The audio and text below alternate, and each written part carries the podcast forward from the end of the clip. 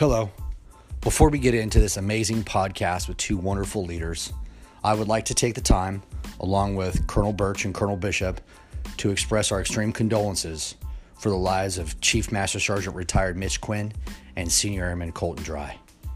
Chief Quinn recently passed away due to complications with cancer, and Senior Airman Dry was killed in a single car accident while on leave traveling back home to Illinois. Our thoughts and prayers are with the families of Chief Quinn and Airman Dry, and we wish them the best as they move forward through these troubled times. God bless you all.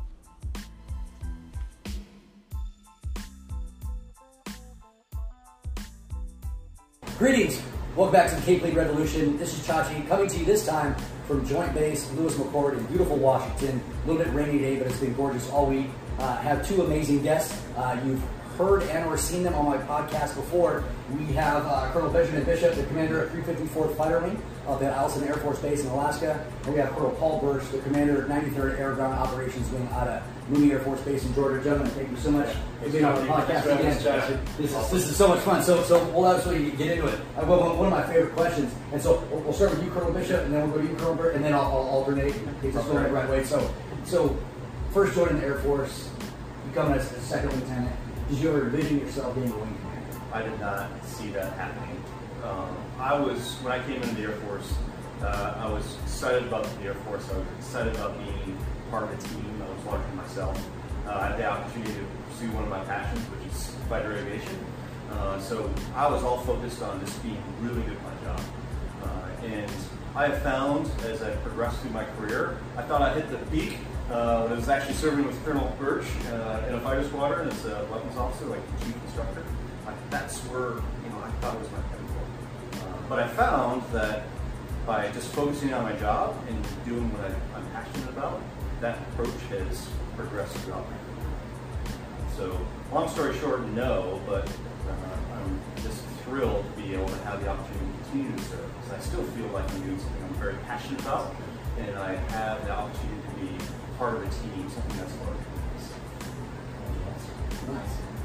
So, same answer, absolutely not. In fact, I remember vividly at the Air Force Academy, uh, a group commander taking us all in a room and having 100 people stand up. And then he, he walked through how it was statistically impossible or only one person in 100 would even get a chance to command the squadron level.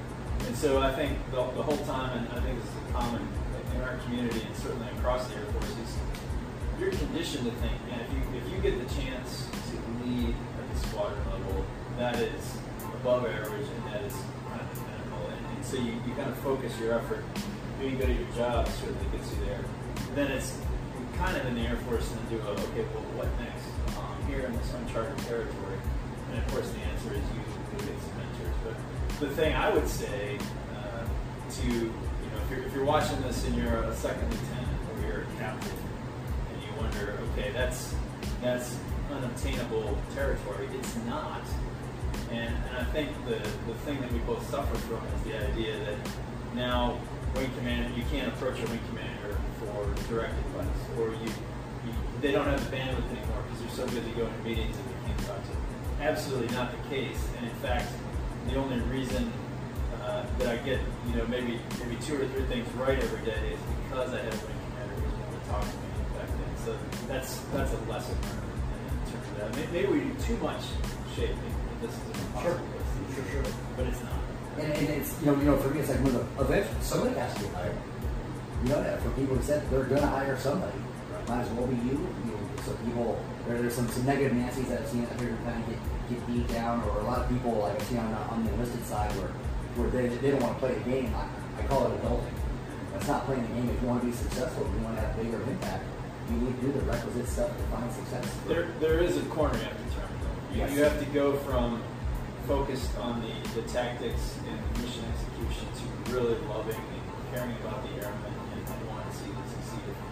can't blend those two things in together, you're not going to have any fun leading above that level. So you would, you would be.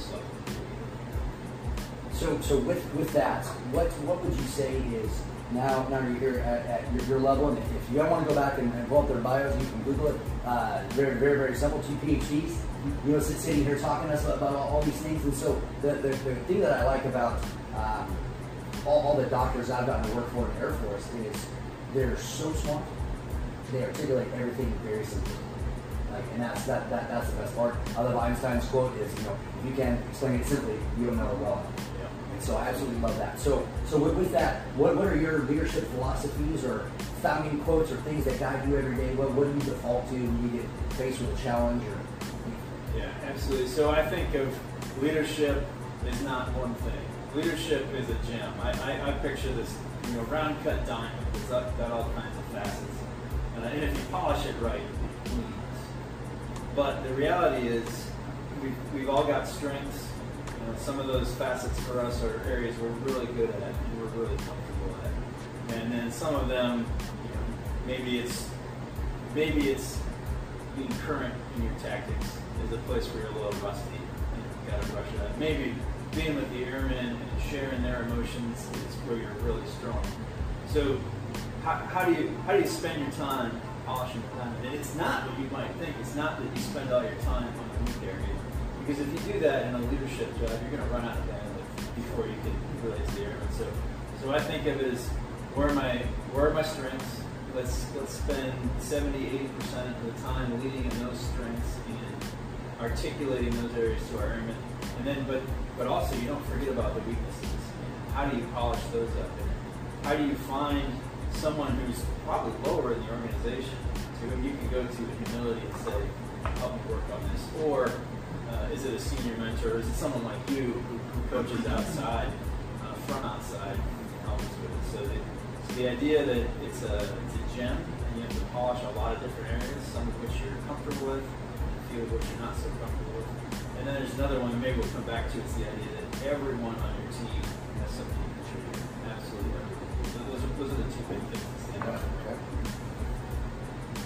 So one of the frameworks I use in leadership, because leadership is all about you know, engaging with the team that you're on, uh, setting the vision.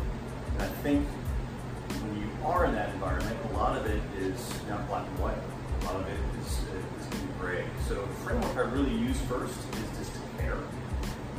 So if you care, everything else, in my opinion, falls into place.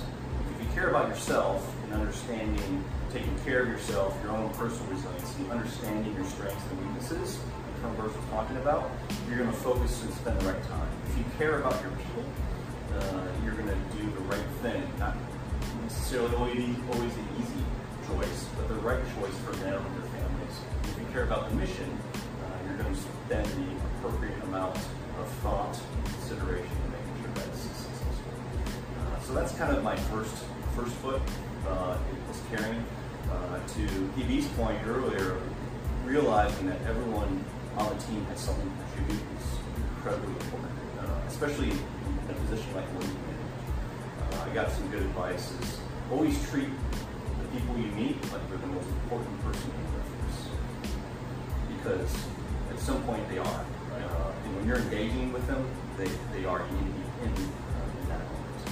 Uh, so those are the two things I really look at as far as to give me the kind of the perspective uh, to really have that framework. And then last, especially with a job like this, as a, as a wing commander, I, I kind of define my job is not to lead the wing, but I lead leaders that lead. And I think, especially as our chief of staff has talked about revitalizing the squadron, really investing in uh, squadron command to take care of people, to get the mission done, by really developing those leaders and, of point earlier, having the opportunity just to get feedback, we might talk about feedback later in this conversation, but the opportunity to engage with, uh, with people in the organization or in the Air Force and their families this is incredibly valuable, at least to me personally, uh, to have that alignment, uh, understand how the organization so I appreciate you saying caring and alignment. Goes right into CAPE. You know, that's you know, caring, alignment, perspective, expectations. You know, just, uh, I think no matter where we look, it's always there. Just whether we, we're looking through the right lens. I, I think, and, and I actually agree. Just just a, a, a, little twist. Like I don't the wing. I need leaders that, that lead the wing that little twist means so much to, to empowerment. And I saw down at, at squadron level with Colonel Cardi, you know, when he was there, just like, you are in fact empowered. You know, and it seems like some people wait, wait around like to get knighted with empowerment. Like, no, no, no, like it's, it, it's there. And so it, it, was really nice. Obviously, I never worked in your wing, sir, but it was really cool at squadron level. Like, hey, this, this is what the wing commander's saying. Just, just, just go do that. This, this is fine. You've been empowered. And uh, it, was, it was really nice working with him and getting to see how that plays out. Um, but kind of, kind of talking about your, your, different wings, as far as what you would look at is in a, in a typical Air Force wing or organization, neither of you lead those.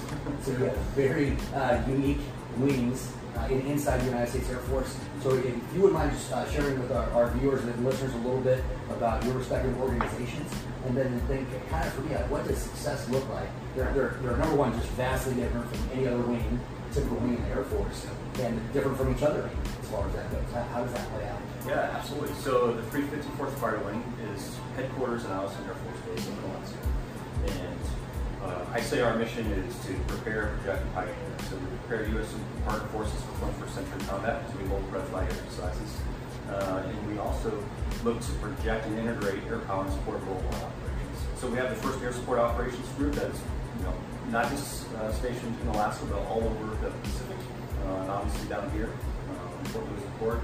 And the wing is really focused on bringing that mission together. And I say pioneer to be to do the pioneering spirit. Really looking forward. Uh, and really as airmen, that's in our DNA. That's where our service came from, was those forward, um, forward thinkers and forward movers. So as I look for success, uh, one of the things that I want to see in, in an organization uh, that is really getting after that mission. And particularly for me, from uh, my position, I'm looking to sponsor ideas that aren't my own. So if uh, every decision I'm making is something I had preconceived, uh, and this is the idea that I'm champion, championing, then that means the wing is relying on you know what's in my head or what's in my vision uh, or what I think is right. I'm not necessarily harnessing the uh, creative and constructive um, power of the, of the organization. So it's really exciting when I think something should have gone you know towards A, and someone comes to me and says, hey boss, how about this? I'm like, yes, absolutely. That's what we need to be doing. To me, that's a good sign. Uh, the other thing I look for is if I have to go down in the organization and then pull my squadron commanders back a little bit because they are leaning too far forward, that's a good sign. Absolutely. So I want to be, you know, to use a stagecoach mentality, I want to be pulling the horses back just a little bit instead of trying to whip them into, into action. So I think really when I, we get after squadron empowerment, we get after um, thinking to this battle space of tomorrow thinking about that environment that we're going to have to operate in, being able to have that innovative spirit and uh, the ability to make decisions at the lower echelon uh, and also make mistakes at the lower echelon so you build that wisdom. So when you are in a wing command position, you have all that because you alluded to our education. Obviously, I'm a big nerd. I love, I love academic education. Um, I love you know, getting my PhD. But I will, I will tell you, I'll trade all those diplomas uh, for the two years I did as a squadron commander in terms of just wisdom and growth. Uh, because when you have to make decisions and, and, and own them, the amount of learning and you know, humility that comes along with that responsibility is just awesome. That's awesome. Sir. So let me riff first on the first thing you talked about, which is the, the, the unique geographic layout of the wing. So, uh, like Colonel Bishop's wing, we're distributed 38 units in the AGOW, 34 of them are at locations that aren't in the Air Force Base. Uh, so it gives us a gives us a, a wide spread, and it's neat. And, and, by the way, I think the only way we're able to lead effectively is because the chief has set those conditions right now. Where you, I can't imagine trying to lead the 93rd AGOW in a climate where all decisions will, will pull back to the mothership. So I, I tip my hat to the chief. I think that's one of his most powerful, certainly one of his most effective, and probably one of his most morale enhancing initiatives in his, first 10 years. So I love it. Um, so, you know, in dealing with that structure that we have, I think of it in terms of how do I get a win at the tactical, operational, and And tactically for me, it's making that neighborhood of the wing, which if you lay it out, stretches from Fort Huachuca out here on the west to Fort Bragg and Fort Drum, Fort Riley up here. Uh, how do I make that look like that small air base that, that a lot of us grew up on? You know, where the you know, it seemed like a long way to wing headquarters, but it was really only half a mile. Uh, and now, so how do I, how do we change the way we do business? How do we use distant communications so that a squadron commander does have a chance of interacting with his commander one or two times a week at least? Uh, like I had the luxury of when I was a or when I was a group commander at Al Dhafra, I got to see those people I interacted with. So that's that's the tactical thing. How do we how do we think differently? How do we not think like the standard PowerPoint email driven Air Force uh, so that we make that happen? That's the tactical. At the operational portion of it, I'm to focus. I'm to apologize. The, the 93rd AGOW has Army Weather Support, the 820th Base Defense Group, and then we have the CONUS conventional hard attack B weapon system, other than what's here at. I'm going to focus a little bit on the TACP because I think the, the majority of the audience is going to tune in. Uh, at the tactical, or excuse me, at the operational level, is how do we make our airmen feel like they are part of a bigger system uh, than just the immediate ASOS they're or uh, OL as the case may be, uh, or Moody Air Force Base. How do we make the AGOW's contribution relevant to everyone?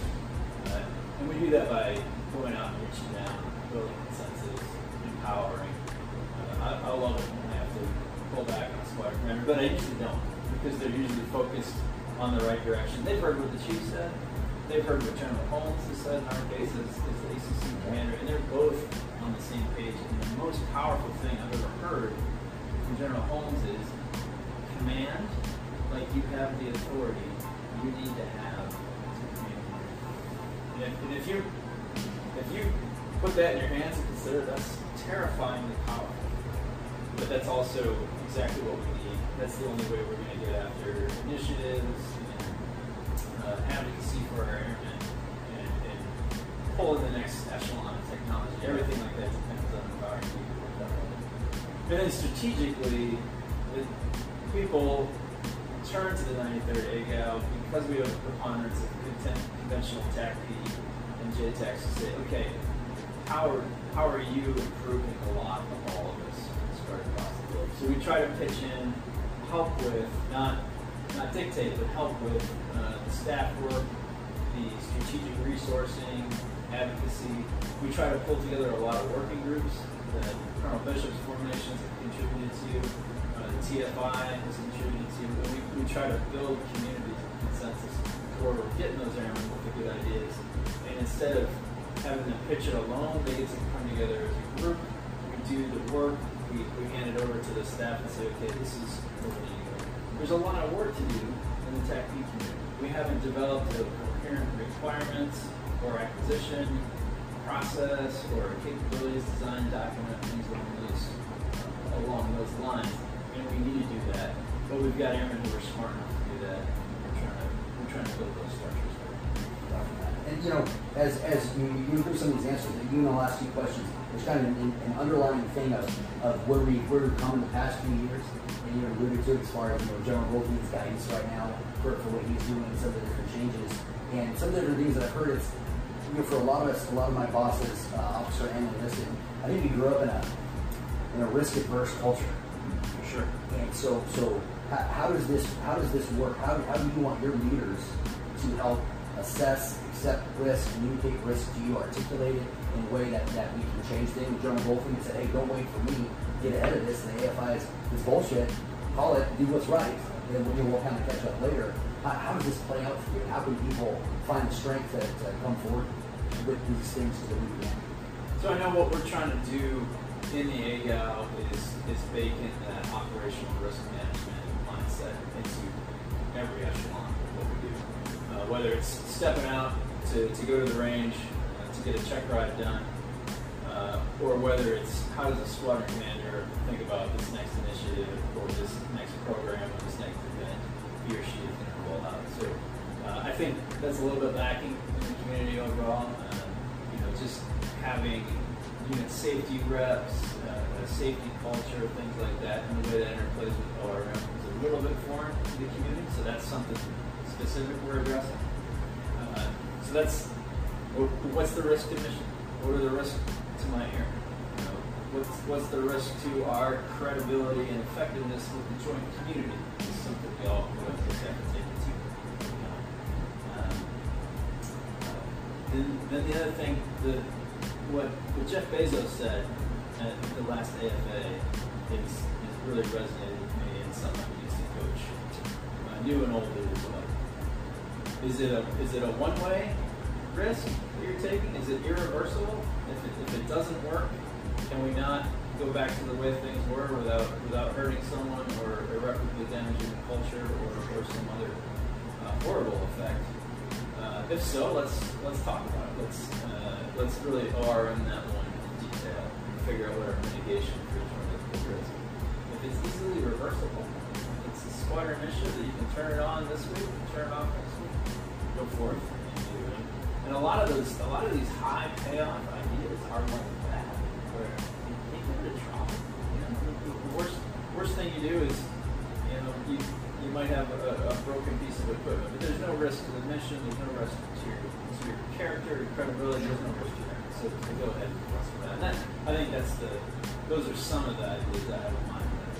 And that's, you know, like if you want to make a difference, you have to do things different. Yeah, that, that goes quite long. That's right. And, and, and, also, it's always better to attack with a positive. Like, okay, we, we don't like the conditions we're in. How, how are we going to move it like, like a challenge this week is an example of that. We, how, how do we get Aaron to feel like they're part of something big and attack the challenge? Or we can, we can sit around and complain that we don't have that, or, or we can build uh, a competition that, that reinforces that. And that's what the first day side is about. Well, that's leadership. And I think it's phenomenal for all of us. Yeah, to kind of go off on a riff on that, I think as you're looking at trying to advance innovations, one, just take ownership, right? Just take ownership and take you know, responsibility. One of the great things about being in the Air Force and staying in the Air Force is you have a vote of the Air Force you want to be in. Uh, so the future is what we make of it. Uh, I would say, especially in the tactical community where we are now. Uh, and I think today, Lightning Challenge uh, is a fantastic opportunity to come together we had a memorial service uh, earlier, dedication for monument. We remembered those that have gone before and we honored them. But excellence, like doing our job today, really carrying that out. So that's you see that in body, and that was again wasn't my idea. Wasn't, wasn't, wasn't mine. Yeah. it came up, and it was like, yes, we are doing that, and it's you know that's one of the great things about being a wing commander is you can take ideas that come out and you know, throw some gas on it and really uh, really see them take flight. So that's exciting. So that's my like my first thought. Uh, second thought is, you know, don't be afraid to lean forward uh, and invest in loss. Because uh, in terms of being able to learn and expand, you need to get outside your comfort zone. You need to be willing to um, try an idea that may not work. Uh, I did two assignments in operational test evaluation. One of our mantras was a failure was a successful test because we figured out how not to do something, right? Um, so doing that in a very um, responsible manner is all about risk taking and ORM, operational risk management, is you know, baked into our, our flying and I think that applies to possible. What I will say is taking risk isn't being careless, right? Right. It's not about running around with scissors. Or you, I always look for, am I, by taking this risk, am I going to be able to get a good return on investment? And are are the the areas is a one-way door, two-way door. I was at that same, you know, AFA briefing from Jeff Bezos, using that as a framework. Then I use it as, is a reason. Can I, can I defend this? Uh, is this something that's worth worth getting after? Uh, taking that, you know, especially for a commander, uh, making sure if you have a responsibility uh, to get a mission done, uh, operating with that level of authority you know, as another framework. Yeah. And then again, if you really care about what's going on, care about your people, your mission, and everything else will fall So quick, quick little subset question is, is like the, the biggest fear that I've seen at, at squadron level is the lack of, our, of ability to articulate uh, a, a risk. That's a result that but yeah, I, I totally, I'm, I'm, I'm gonna take the risk for doing that. Then you can say, hey, sh- show me how you assess Yes. this, this risk. And so I, I, I don't know if you agree. I would think that's probably one of the big hiccups that some of our younger leaders have is, not like, oh yeah, I'm not gonna uh, uh, accept that risk. Based off of what? How did you come to that conclusion? How did you really drive through all the different codes? And, and you know, if, if you will take the time to lay out a risk matrix, which to me is probability on one axis, and then the impact, uh, if that probability comes true, to, to show people what extremely high risk, low risk quadrants look like, you, you start to build a, you start to build a, a way of thinking. Tell you what to think, but I will try to teach you how to think. Um, now let's, let's be honest. The demographic we have in our formations is a very young demographic who, to their credit and to our great benefit, believe they are invincible and have not had uh, some of the tragic experiences or, or seen some of the experiences that have impacted others. Uh, and so, you know, you're not going to be able, you, you can't do a, download of, of all your experience, but you, you can say, okay, how likely is this to happen? how catastrophic is it going to be? And I think as you try to break it down into elements and then challenge your young airmen to come up with those thought processes themselves, you can, you can sort of coach that kind of thing behavior instead of just, you know, we've all been handed a, a five-page ORM worksheet to fill out, and it's it's, it's it's only as good as the coaching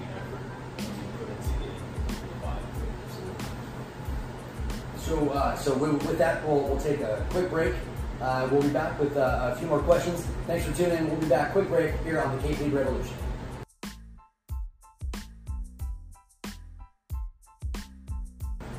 Welcome back from break. Back to Cape Lead Revolution. Uh, we're going to get into a, a super hella mega topic for the United States Air Force and realistically the, the world. This concept of resilience. In, in recent news, uh, the United States Air Force has come down and, and uh, mandated a stand down day talk about this with this huge skyrocketing number of suicides inside the United States So as far as what we do to combat suicides, to uh, boost re- resiliency, uh, everything that, that, that we do that commonly referred to, think we both spoke uh, different, or both spoke about this topic in our, in our separate one-on-one sessions, just, just the concept of the oxygen. Like what are we doing to take care of ourselves, to be selfish, first take care of us before we can be right for our teams. How does this work inside the organization? Well, so uh, as, as you have when you get to this these number of years of service, I've been to lots of uh, resiliency training and lots of anti-suicide education and uh, how to coach people through those things. And the, the model that works for me that I keep coming back to is that simplistic but tried and true four-pillar model the Air Force has before.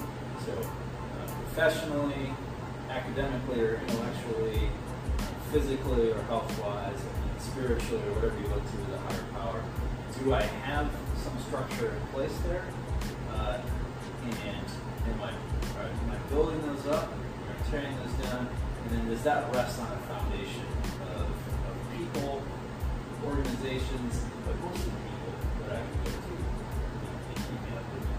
And any tragic loss of an airman, a due to suicide, I can always, anytime that I've been involved personally in a situation, I can go back and I can find where those pillars are crumbling or non-existent, and there was one last and final fatal blow to the one pillar or part of the foundation that was holding him or her up, and things I like what Colonel Bishop talked about, do you care? Every airman, chief talks about every airman has a story. We care enough to figure out what that airman's story is, what each of those elements he or she has holding up or not. And we care enough to challenge them uh, or dive in yourself That's that's what resiliency has always been about to me. Is the 93rd egg out takes its tactical pause to discuss suicide. That's that's what we're going to go back to. Uh, we're going to steal the idea of, of caring. So. So I'm a huge fan of the four pillars as a framework kind of build that resiliency. Uh, so kind of a riff on that, I think it's important to really internalize that personally. So suicides right now is the highest killer airman. So if you unpack that a little bit, I'm an airman. So the biggest threat to me right now is me. And I have to realize that I am human and I could fall into that trap. Like I could become depressed to the point where I can take my own life. I need to recognize that that is a problem. That is a likelihood of happening if I don't Sure. address it, right? So I think a lot of people think, oh, I'll never get a DUI. It'll never happen to me. So they never put a plan in place to make sure they don't get one. So I look at it as I have to be proactive in making sure that I take care of my own personal oxygen right? My own personal mental health, spiritual health, physical health, and then being connected to the mission and always growing my family, my um, spousal relationship. I always say, you know, one of the best leadership training opportunities I had was to go to marriage counseling. Uh, because you know, Aaron and I, we realized we weren't about ready to get a divorce or anything, but we realized, you know, we can be better, we can be stronger. Why wouldn't we go get and as you look at culture, we talked about culture of innovation, but really I look at it as a culture of resiliency. Asking for help and reaching out isn't a sign of weakness, it's, the exact opposite. It's a sign of strength, and we need that resiliency because I link that to readiness. So as we look at it in the 354 Fighter Wing, we have geographically separated units, but we also have a good por- portion of our population that lives in an Arctic remote environment, uh, where this time of year never gets dark, uh, and then in December you only have a few hours of daylight. And seasonal effectiveness disorder is, you know, the old thing, right? Uh, so taking those four pillars and using that as an opportunity to remind people that, hey, we're all human. We need to connect with each other. Uh, and we're building those connections in order to uh, ensure that when we do feel down, because we're all human, right? We, we all get there. Uh, that you don't you don't get you don't fall into the pit of despair like there's nothing to happen, but you can actually engage. We have personal personal connections and that sense of community uh, that helps us. Because I will say that is one of the you know wonderful things about having the privilege of serving this country and wearing this uniform is being part of that community, being part of that. that team. You don't find that. I, completely agree with that, and that is why we've gone to Dr. McCauley and, and the folks with whom she works to, you know, just to hone our ability to, to recognize, how, how do you recharge, recognize that the, the different the mechanisms are slightly different for other people, but how do you, how do you coach yourself first? You know, to, to recognize it in yourself, build a foundation, and then, then you can take work care. But, but if you don't, if you don't start by recognizing who you are first, uh. And again, this is all about leadership, right? And leading at that level. So when other people see you taking care of yourself, regardless of your rank, that's going to be a inspiring you know, habit of behavior that can spread and really get that culture to reinforce this. And, you know, and, and for me, it's like at the very minimum, if I see you taking the time out of your day to get a workout in, you go spend time with your family, you go coach games, that makes it okay for me. So, so, so it, for me, it's you know not only is it, is it inspiring, but at its at face value, it's just okay Yeah, to be a human being, to be a Yeah, dad. and we've torn down the barriers to so, so kind of, kind of with with that, um, you know, we, we talked about, you know, so so how, can I communicate with you? We talk about the, the different things or people uh, being innovative to pass ideas up, but feedback is, ends up being one, one of those tricky. To where let's um, let's say with somebody with uh, with appropriate levels of respectful dissent, how do they communicate? How do you open avenues? How do you create a culture for feedback and openness for, for people to, to disagree with you or bring you ideas and, and, and let it be productive, not confrontational? So feedback is huge. Uh, one of the one of my fears, if you will, and John Lever Lincoln there, to become isolated. Become isolated to the, from the organization when it actually happened. That's just a natural tendency as a progressive brain. So being able to engage in feedback and solicit feedback is a, a big part of my command philosophy. I have a wonderful command chief, uh, Chief Josh Hurt, He's huge on uh, feedback and being able to solicit it. So that's one of the techniques I do. Is, you know, for example, I'll have a meeting, uh, and then I ask everyone to email feedback to my exec. Uh, I don't know where the feedback comes from. I get it, and then I retransmit it out to everyone else as a means of trying to have that open uh, dialogue and that feedback. And that, what's great about that list is when I have that wing stand up or wing staff meeting, I know that feedback is from either one of my group commanders or it's from somebody on my wing staff or it's from the squadron commander. So there's a certain degree of credibility. It's not just like posting something out in the World Wide Web and hanging it out there, right? I know it's uh, credible information. Uh, and then I also like to encourage discussion and conversation.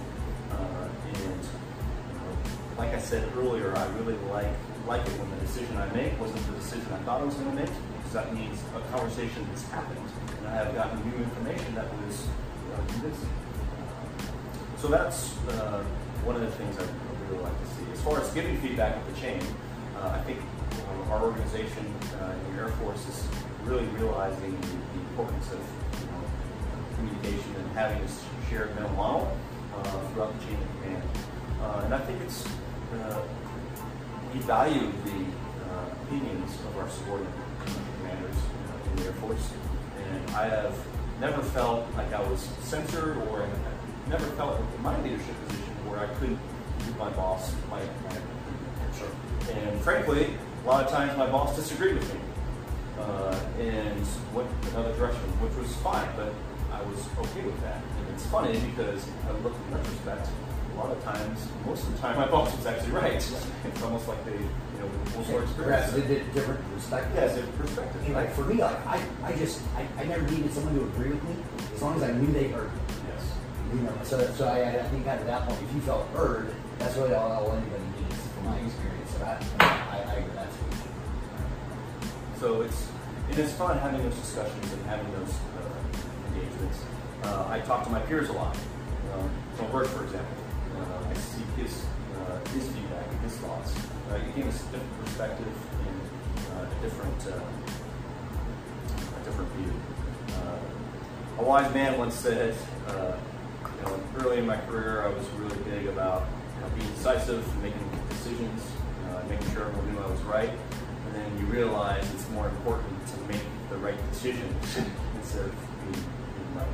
So, and that's really, especially as you progress in your leadership journey, uh, being able to have that humility to understand and listen, uh, and to be able to hear those dissenting opinions and also solicit that feedback in order to make sure you're, you're making the organization that's right, or making the decision that's right for the organization. then a lot of it, so inside your organization, this is something that you have to, or trying to shape and let people know that it's free to have a conversation.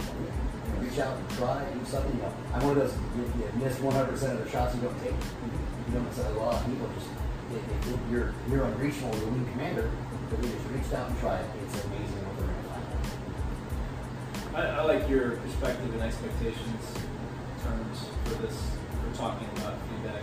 Uh, the perspective your airmen have over the aggregate is that you're unapproachable, or it's, it's not, maybe not that you're a bad human being who won't hear their ideas, but they, they attribute all this, all these meetings and all these important, you know, VTCs you're on all day long from, from sun up to sundown. You couldn't possibly listen to, to Aaron, uh, Aaron Smith's idea. Uh, so, the, so the first thing is, is to recognize that perspective, and, and, then you need to have the expectation that you're not going to go out and get that feedback or those good ideas unless you put structure and mechanism place. Well, Bishop talked about a few great ones. Um, I, the, the best thing I learned in downrange command was was watching a very senior commander take the time to answer and, and let everyone else see that he was answering the inputs of his subordinate commander. So General Irigian taught me that if you solicit a monthly activity report or a weekly report, uh, but you'll take the time to read it and answer back, wow, that'll, that'll go a long way Now, at the same time, you have to realize uh, that we are mere mortals and, and, and weaker than, than many, uh, and, and, our, and our bandwidth is limited. So, so some of that perspective is, is accurate. Uh, but I really like the how do you anonymize feedback? Who do you have as trusted agents that know what's going on in the TACTU network and, and will tell you what people really think or what they really fear? Uh, addressing the imputed fears and the, the rumors is every bit as important as making sure people can be heard for their good ideas.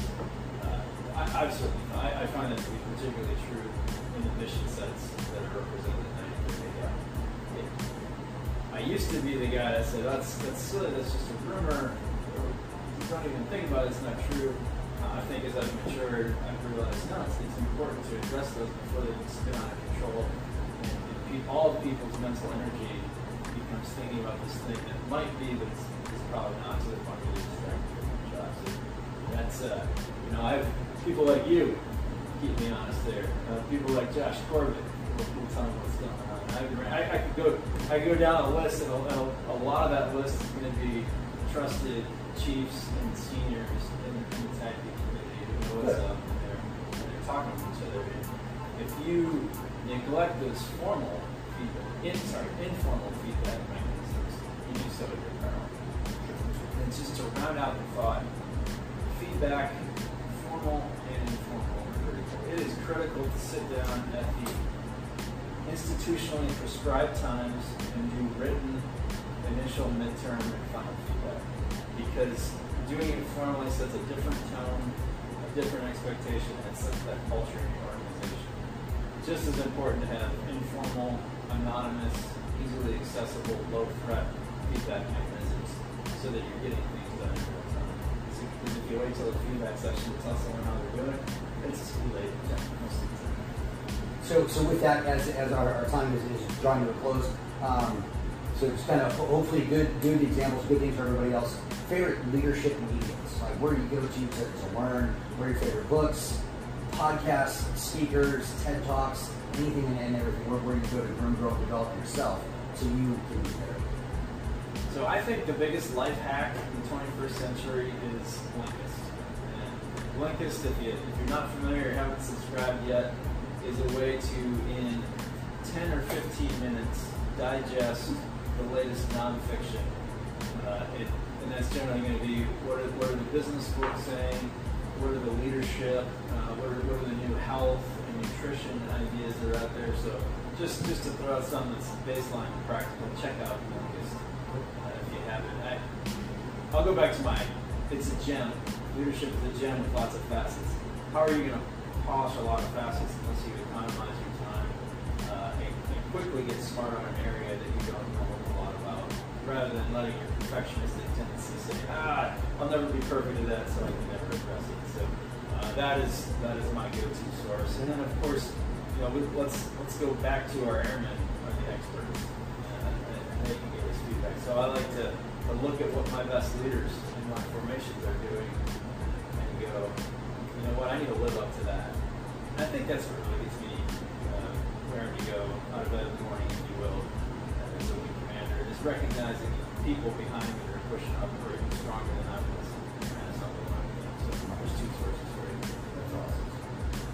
So one of the things I do is audiobooks because I drive back and forth to Fairbanks quite a bit. Uh, I like to stack events in my life. So if I can get a transportation square, go from point A to point B, and get a you know, a education square or an intellectual development square. Uh, likewise, when I run, I like to use a jogging stroller I can put my kids in there and then you know, go around base and maybe even do a work square along with that. So it's just making efficiency because we are mere mortals. Uh, and really, as you look at leadership, it's spending your time how you spend your time is one of your most you know, precious resources. Uh, another thing I, like to do is to riff off the Colonel Birch's point is talking to airmen. So I love doing uh, airman leadership school, just going and talking to them, uh, doing flight commanders course. Uh, we did a senior NCO PEZ uh, just last week, nice. uh, and just spending an hour and a half, you know, listening to leaders that are, that are learning. Uh, it's, it's, funny, I usually get more out of those experiences than I feel like I'm getting in most cases. It really, there's, again, I see that as a, an opportunity to kind of stack events as well, because I'm learning things, hopefully I'm teaching or mentoring, something I really like doing, so I get some personal uh, return on that, but I'm also learning in those environments as well. So uh, I will say, again, that's one of the neat things about again, having the opportunity to, be in the Air Force, stay in the Air Force, serve with fantastic uh, airmen you know, that uh, are, are really looking to do something more it's a lot of fun. Uh, with, with that, if you're paying attention, just get out and talk to people. You get out, you know, you can't get the conversation right if you're not having a conversation. So, so I absolutely love that. As far as some of the anonymous feedback stuff, you absolutely heard, heard it here. You go to mentonleader.com. You can sign up for free for anonymous texting lines. So people do that. I did that as chief and had people had had all calls. And you just texting stuff to me right there to do that. So good, blunt, sometimes inappropriate, but uh, type type of feedback. But uh, mentionleader.com. But, uh, but gentlemen, thank you so much. I, I know how busy you your schedules are, and for you to, to make this happen for me today, really, really appreciate it. This has been, it's been a pleasure. This, is, this has been great. It's fun, fun as always, and we'll catch you here next time on the Cape Lead Revolution.